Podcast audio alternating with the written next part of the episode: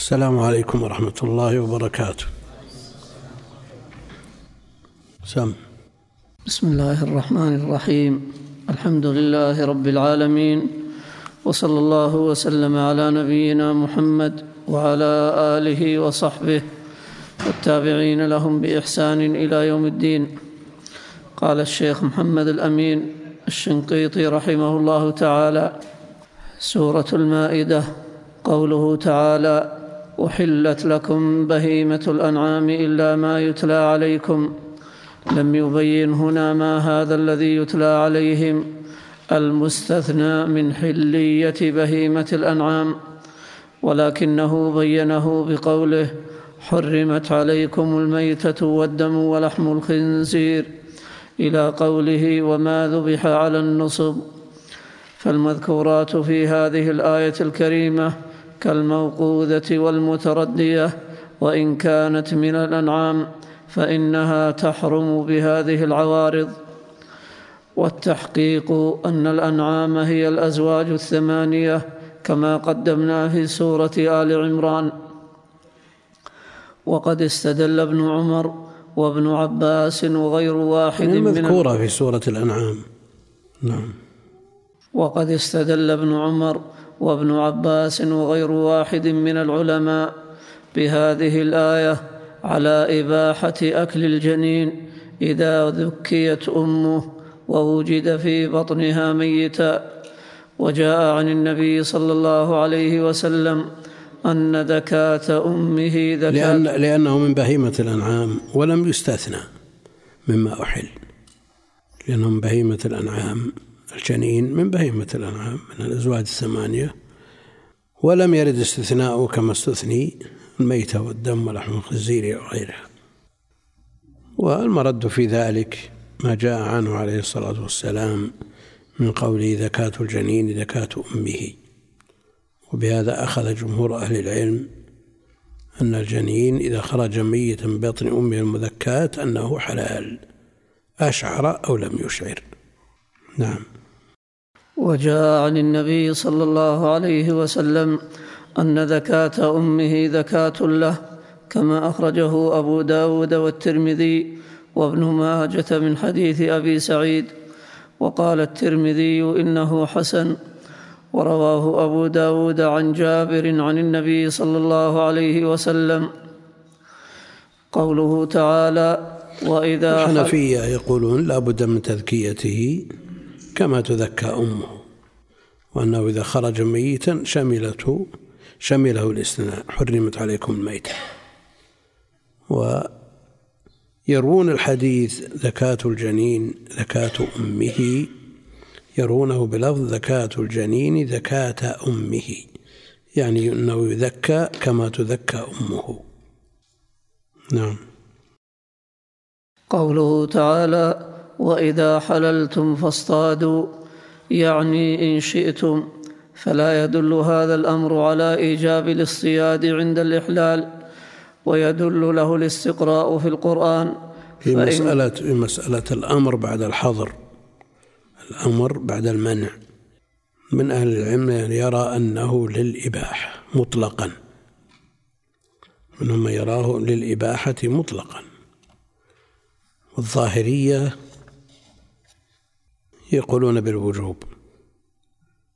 والتوسط في المسألة هو الذي دل عليه الاستقراء أن هذا الأمر يعود إلى ما كان عليه قبل الحظر.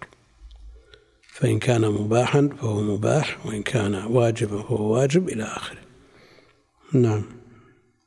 فإن كل شيء كان جائزا ثم حرم لموجب ثم أمر به بعد زوال ذلك الموجب فإن ذلك الأمر كله في القرآن للجواز نحو, قول نحو قوله هنا وإذا حللتم فاصطادوا. وقوله فإذا قضيت الصلاة فانتشروا في الأرض. وقوله فالآن باشروهن الآية. وقوله فإذا تطهرن فأتوهن الآية. ولا ينقض هذا بقوله تعالى فإذا انسلخ الأشهر الحرم فاقتلوا المشركين. الآية لأن قتلهم كان واجبا قبل تحريمه قبل تحريمه العارض بسبب الأشهر الأربعة.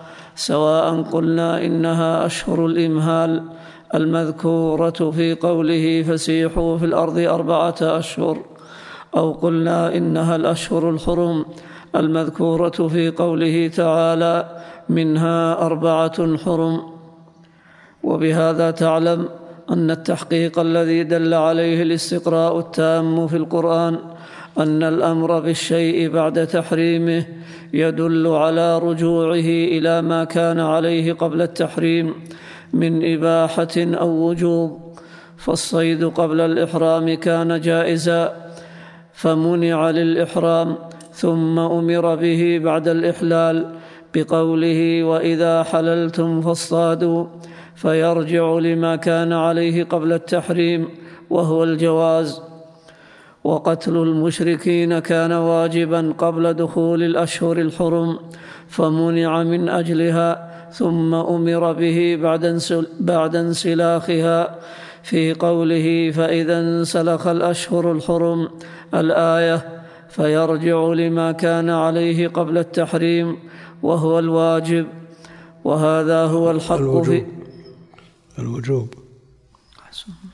وهو الوجوب وهذا هو الحق في هذه المسألة في قوله جل وعلا فإذا طعمتم فانتشروا. إذا طعمتم فانتشروا. هل هو أمر بعد حاضر؟ لا؟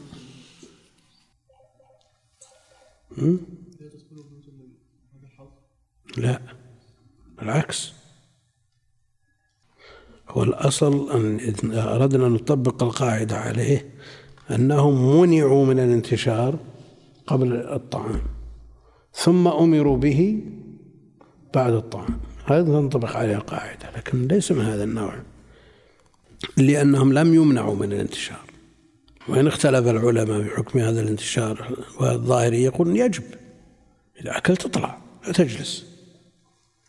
وغيرهم يقول ما يلزم أن يكون للوجوب نعم. وهذا هو الحق في هذه المسألة الأصولية.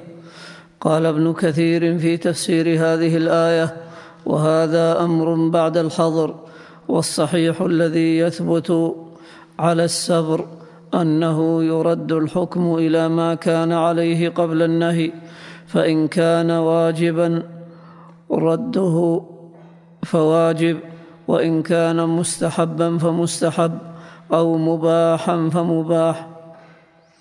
فإن كان واجبا رده واجبا. يعني أرجعه إلى الوجوب. نعم. ومن قال إنه للوجوب ينتقض عليه بآيات كثيرة. ومن قال إنه للإباحة يرد يرد عليه بآيات أخرى. والذي ينتظم الأدلة كلها هذا الذي ذكرناه كما اختاره بعض علماء الأصول. والله أعلم. انتهى منه بلفظه. يعني من ابن كثير.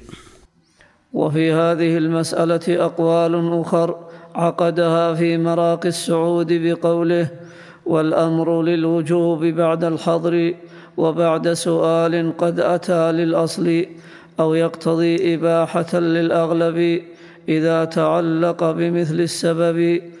إلا فذي المذهب والكثير له إلى إيجابه مصير.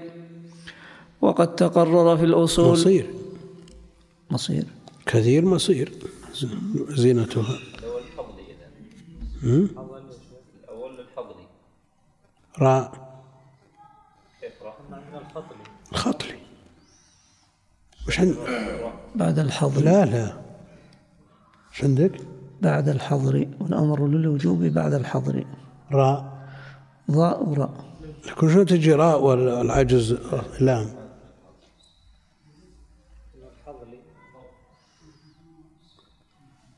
والحظر ما تجي الحظر مقصود المراد به المنع بعد المنع. شو الخطر. نعم. بعد الخطر ما تجي. وإلا ففي فذي المذهب والكثير له إلى إيجابه مصير. والكثير له إلى إيجابه مصير. نعم. وقد تقرر في الأصول أن الاستقراء التام حجة بلا خلاف وغير التام المعروف بإلحاق الفرد بالأغلب حجة, ظن حجة ظنية كما عقده في مراقي السعود. الاستقراء التام يدل على أن هذه هي الجادة الشرعية لهذا الأمر فلا يجوز الخروج عنها. وأما غير التام لا يمنع أن يكون هذا الفرع ملحق ببعض الفروع الأخرى لشبهه بها ويبقى الغالب له حكمه والأقل له حكمه. نعم. كما عقده في مراقي السعود في كتاب الاستدلال بقوله ومنه الاستقراء بالجزئي على ثبوت الحكم للكلي فإن يعم غير ذي الشقاق فهو حجة, فهو حجة بالاتفاق وهو في البعض إلى الظن انتسب. يسمو لحقوق الفرد يسعى لحقوق الفرد بالذي غلب. فإذا عرفت ذلك وعرفت أن الاست... سم. عندك عين ولا ميم؟ يسمى ولا يسعى؟ يسمى نعم يسمى يسمى يعني يسمى يسمى لحقوق الفرد بالذي غلب. فإذا عرفت ذلك وعرفت أن الاستقراء التام في القرآن دل على ما اخترنا واختاره ابن كثير وهو قول الزركشي من أن الأمر بعد الحظر يدل على رجوع الحكم إلى ما كان عليه قبل التحريم. عرفت أن ذلك هو الحق والعلم عند الله تعالى. قوله تعالى ولا يجرمنكم شنآن قوم أن صدوكم عن المسجد الحرام أن تعتدوا. الآية يجرمنكم يعني يحملنكم. والشنآن البغض. كما بقوله جل وعلا إن شانئك هو الأبتر. يعني إن مبغضك هو الأبتر. فالبغض لا يحمل المسلم على أن يظلم ويعتدي. نعم. نهى الله المسلمين في هذه الآية الكريمة أن يحملهم بغض الكفار لأجل أن صدوهم عن المسجد الحرام في عمرة الحديبية أن يعتدوا على المشركين بما لا يحل لهم شرعا كما روى ابن أبي حاتم في سبب نزول هذه الآية عن زيد بن أسلم قال كان رسول الله صلى الله عليه وسلم وأصحابه بالحديبية حين صدهم المشركون عن البيت وقد اشتد ذلك عليهم فمر بهم أناس من المشركين من أهل المشرق يريدون العمرة فقال أصحاب النبي صلى الله عليه وسلم نصد هؤلاء كما صدنا أصحابهم فأنزل الله هذه الآية انتهى بلفظه من ابن كثير ويدل لهذا قوله قبل هذا ولا آمين البيت الحرام وصرح بمثل هذه الآية في قوله ولا يجرمنكم شنآن قوم على ألا تعدلوا. اعدلوا الآية. وقد ذكر تعالى في هذه الآية أنهم صدوهم عن المسجد الحرام بالفعل بالفعل على قراءة الجمهور.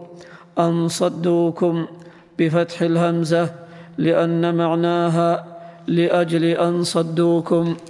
ولم يبين هنا حكمة هذا الصد. ولم يذكر أنهم صدوا معهم اله أنهم صدوا معهم الهدي معكوفا أن يبلغ محله. وذكر في سورة, في سورة الفتح أنهم صدوا معهم الهدي وأن الحكمة في ذلك المحافظة على المؤمنين والمؤمنات الذين لم يتميزوا عن الكفار في ذلك الوقت بقوله هم الذين كفروا وصدوكم عن المسجد الحرام والهدي معكوفا أن يبلغ محله ولولا رجال مؤمنون ونساء مؤمنات لم تعلموهم لم تعلموهم أن تطئوهم فتصيبكم فتصيبكم منهم معرة بغير علم ليدخل الله في رحمته من يشاء. لو تزيلوا لعذبنا الذين كفروا منهم عذابا أليما. وفي هذه الآية دليل صريح على أن الإنسان عليه أن يعامل من عصى الله فيه بأن يطيع الله فيه. وفي الحديث أد الأمانة إلى من ائتمنك ولا تخن من خانك. وهذا دليل واضح على كمال دين الإسلام وحسن ما يدعو إليه من مكارم الأخلاق مبين أنه دين سماوي لا شك فيه وقول يعني نهوا نهوا عن الاعتداء وإن كان الأصل معاملة بالمثل لماذا؟ خشية من خشية من إصابة هؤلاء الرجال المؤمنين والنساء المؤمنات ويبحث العلماء مسألة التترس تترس الكفار بنساء المسلمين وأطفالهم. هل يقدمون أو لا يقدمون؟ هنا في مسألة الطلب. مسألة الطلب يمنعون خشية أن يصيبوا المسلمين. لكن إذا كان الكافر هو الطالب والمسألة مسألة دفاع عن النفس يدافعون عن أنفسهم ولو أصابوا بعض المسلمين المتترس بهم لأنهم إن لم يفعلوا بودروا وقتلوا. نعم. لو قال قائل لو تزيلوا لعذبنا الذين كفروا منهم عذابا أليم أليس الله قادر عن يبعدهم عن الكفار ويعذب الكفار؟ لا الأصل القدرة الإلهية صالحة لكل شيء يقبض أرواح الكفار وهم في فرشهم. ويسلم المسلمون لكن لابد من الابتلاء. ابتلي هذا بهذا ويضم هذا إلى هذا ولا لابد من الابتلاء قد يقول قائل لماذا الكفار الآن يتسلطون على المسلمين؟ الله قادر على أن يبيدهم ويهلكهم. واليهود من من ستين أو سبعين سنة يعبثون ببيت المقدس. والله قادر على لكن هناك حكم إلهية مترتبة على هذا الابتلاء. نعم. شلون؟ على بيت المال. على بيت المال. وينظر في هذا المسلم المتترس فيه إذا كانت إقامته لتكثير سواد الكفار فلا دية له. نعم.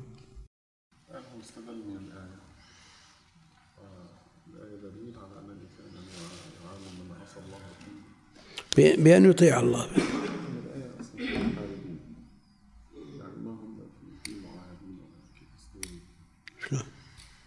لا أن يقول عامل بالأحسن بالحسنى.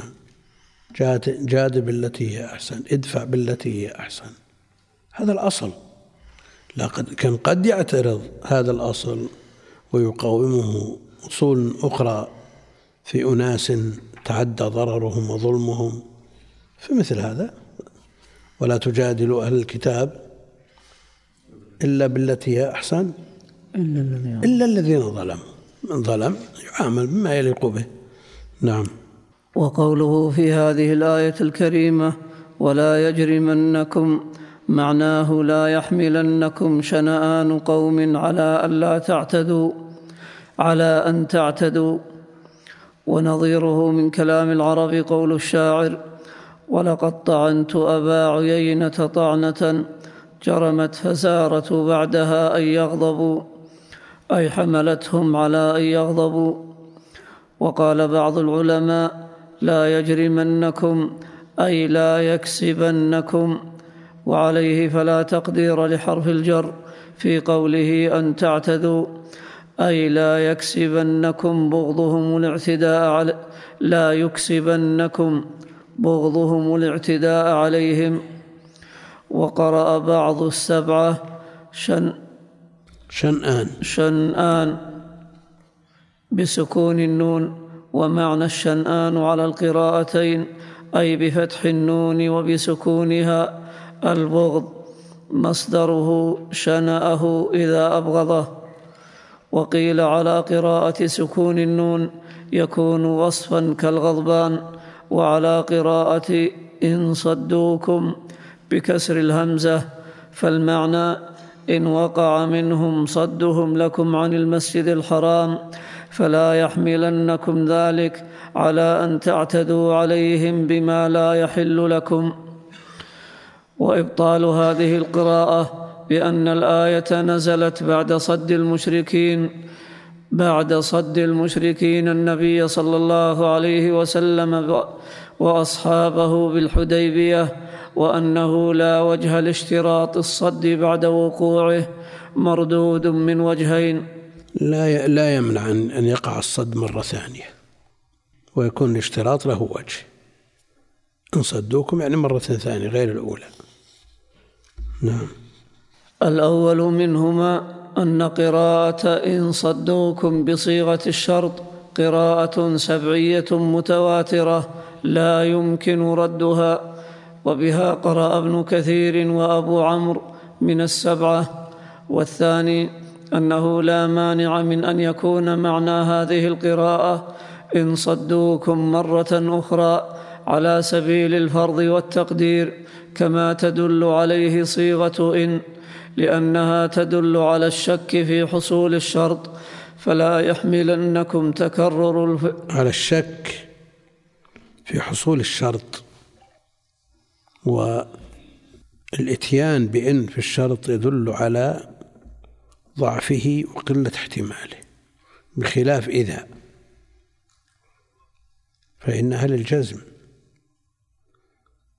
يقول أنا, أنا إن شككت وجدتموني جازما. وإذا جزمت فإنني لم أجزم. أنا إن شككت وجدتموني جازما.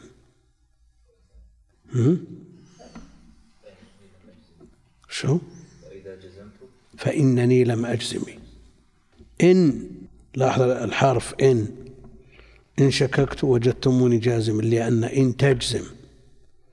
فعل الشرط وجوابه. وإذا جزمت من حيث المعنى يعني يتحقق الشرط فإنني لم أجزم الفاعل والجواب. إذا لا تجزم. نعم. الثاني أنه لا مانع من أن يكون معنى هذه القراءة إن صدوكم مرة أخرى على سبيل الفرض والتقدير كما تدل عليه صيغة إن لأنها تدل على الشك في حصول الشرط فلا يحملنكم تكرر تكرر الفعل السيء على على الاعتداء عليهم بما لا يحل لكم والعلم عند الله تعالى. قوله تعالى ومن يكفر بالإيمان فقد حبط عمله وهو في الآخرة من الخاسرين ظاهر هذه الآية الكريمة أن المرتد يحبط جميع عمله بردته من غير شرط زائد ولكنه أشار في موضع آخر إلى أن ذلك فيما إذا مات على الكفر وهو قوله ومن يرتدد منكم عن دينه فيمت وهو كافر ومقتضى الأصول حمل هذا المطلق على هذا المقيد فيقيد الاتفاق في الحكم والسبب. الحكم حبوط العمل في الآيتين والسبب هو الردة لكنه في آية مطلق وفي آية أخرى مقيد بالموت على الكفر. وإذا قيل أن الردة جزء من العلة والموت على الكفر جزء ثان فتكون العلة مركبة من الردة والموت عليها. وفي الآية الثانية لم يوجد الجزء الثاني من العلة. على كل حال المسألة فيها خلاف بين أهل العلم ومن صور هذه المس... هذه القاعدة ومما يندرج تحتها من حج ثم ارتد. هل يحج مرة ثانية يعيد؟ باعتبار أن من ارتد حبط عمله أو لا يعيد إلا إن مات على الكفر. يحتاج إلى أن يعيد مات على الكفر. ها؟ يعني لا يحبط عمله يبقى عمله مقيد حتى يموت على الكفر. موقوف. يعني عمله موقوف على موته على الكفر. فلو رجع لا يلزمه إعادة الحج.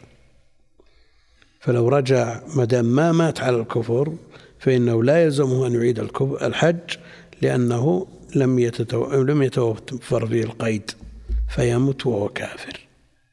المسألة معروفة عند أهل العلم. المالكية لهم رأي والشافعية لهم رأي. نعم. ومقتضى الأصول حمل هذا المطلق على هذا المقيد فيقيد إحباط العمل بالموت على الكفر وهو قول الشافعي ومن وافقه خلافا لمالك القائل بإحباط الردة العمل مطلقا والعلم عند الله تعالى. قوله تعالى كم صفحة هذا؟ الآية. الجر بالمجاورة. واجد. ها؟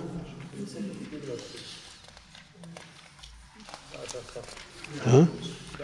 11 ثم المسح على الخفين شو؟ 11 ثم بعدها المسح على الخفين. هي تتعلق بمسح الخفين. مسائل مسح الخفين يعني تستقل. إيش رأيكم؟ لأنه الأسابيع القادمة ما فيها دروس لمدة شهر. شهر. هم؟ إيه. ها؟ الخميس الجاي اختبارات. هذا الخميس القريب اختبارات في الجامعة. ها؟ هذا هذا الأسبوع الأخير. بالنسبة للفصل الأول. والاستئناف في الأسبوع الثاني من الفصل الثاني. إن شاء الله تعالى. لأنه أطال على جرب المجاورة والخلاف فيه ذكر أمثلة وشواهد رحمه الله. إذا كان يجهز عروس هل يجوز دفع الزكاة إلى أهلها ليجهزوها؟ للتجهيزها ما هو على العروس. التجهيز على الزوج. لا عندنا عرف يعني أهل الزوجة بيجهزوها من عندهم. طيب إذا كان المهر كله على الزوجة تأخذ من الزكاة؟ مثل الهنود. لا يجوز؟ خلاص المهر على على الزوج.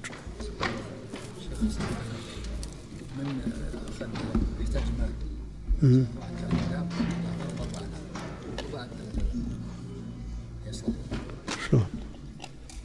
ما نقد لا. هذا دين. الذهب ديان الحين يدا بيد. لا لا ما يجوز. ما عندي ذهب.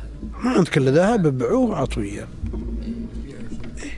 ما يجوز لا لا ما هذا لابد أن يكون يدا بيد. السلام عليكم. السلام. من تردد في اتباع الجنازة. إيه؟ ثم قرر إنه يتبع الجنازة. تردد يصل إلى حد غلبة ظن ولا شك؟ يعني كان يعني مثل ما نقول بالعامية شغل وانت في الشغل هذا وقال مثل ما أجلس فاضي بروح لكم على الجنازة. له أجره له أجره. ما عليه شيء وإذا كان تركه لشغله من أجل الجنازة تأكد شيء طيب الاتباع هل لابد من المشاركة في الدفن لا لا. لا حتى توضع. إذا وضعت في القبر انتهى. خلاص انتهى. ما هو لازم انتظار الدفن كامل؟ ما يلزم. مجرد إنزالها فقط. إيه. كان الآن أحسن كانوا يتعاملون بالدينار والذهب. إيه. ويعطيه دين. وش يبيع؟ ما يبيع يقول اصبر اصبر. قارض اي شيخ أخوي يبي فلوس. إيه؟ جاء عند الرجال قال ما عندي إلا ذهب. خذه. مش حالي. قرض. اي قرض. ولا يزيد عليه ولا ينقص. يقول اخذ ب 4000 الحين. وراح بقى ب 3000 على السوق لا. هو معطيه على ذهب ولا معطيه ذهب ذهب. على ان يرجع ذهب لازم يرجع ذهب. ما يرجع فلوس. لا لا. اي الحفيد يا شيخ يقوم مقام الابن في الميراث إذا مات إذا مات. شو؟ الحفيد ابن الابن. ولا الاعمام اي إلا له اعمام لا خلاص محجوب. يحجب من الحفيد؟ يحجبونه. يحجبون عمومته. ابن ابن يا شيخ. ابن ابن عمومته يحجبونه. لا يرث معهم